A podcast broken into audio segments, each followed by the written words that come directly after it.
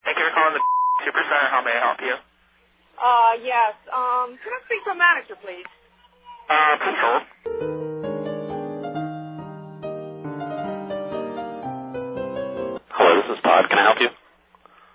Yeah, um, Todd. Um, my name is uh, Cindy, Uh-huh. and um, my daughter just called there to ask for the pharmacy, Right. and I believe the same gentleman that just answered the phone just now was the same gentleman that answered the phone when she called there. Okay. He was telling her.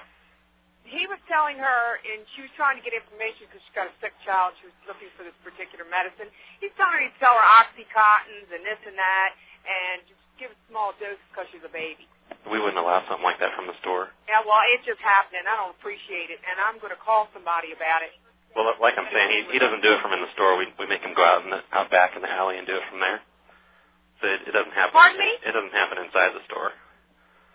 If if you if she's interested in buying something like that, Who the fuck are you? this is Todd.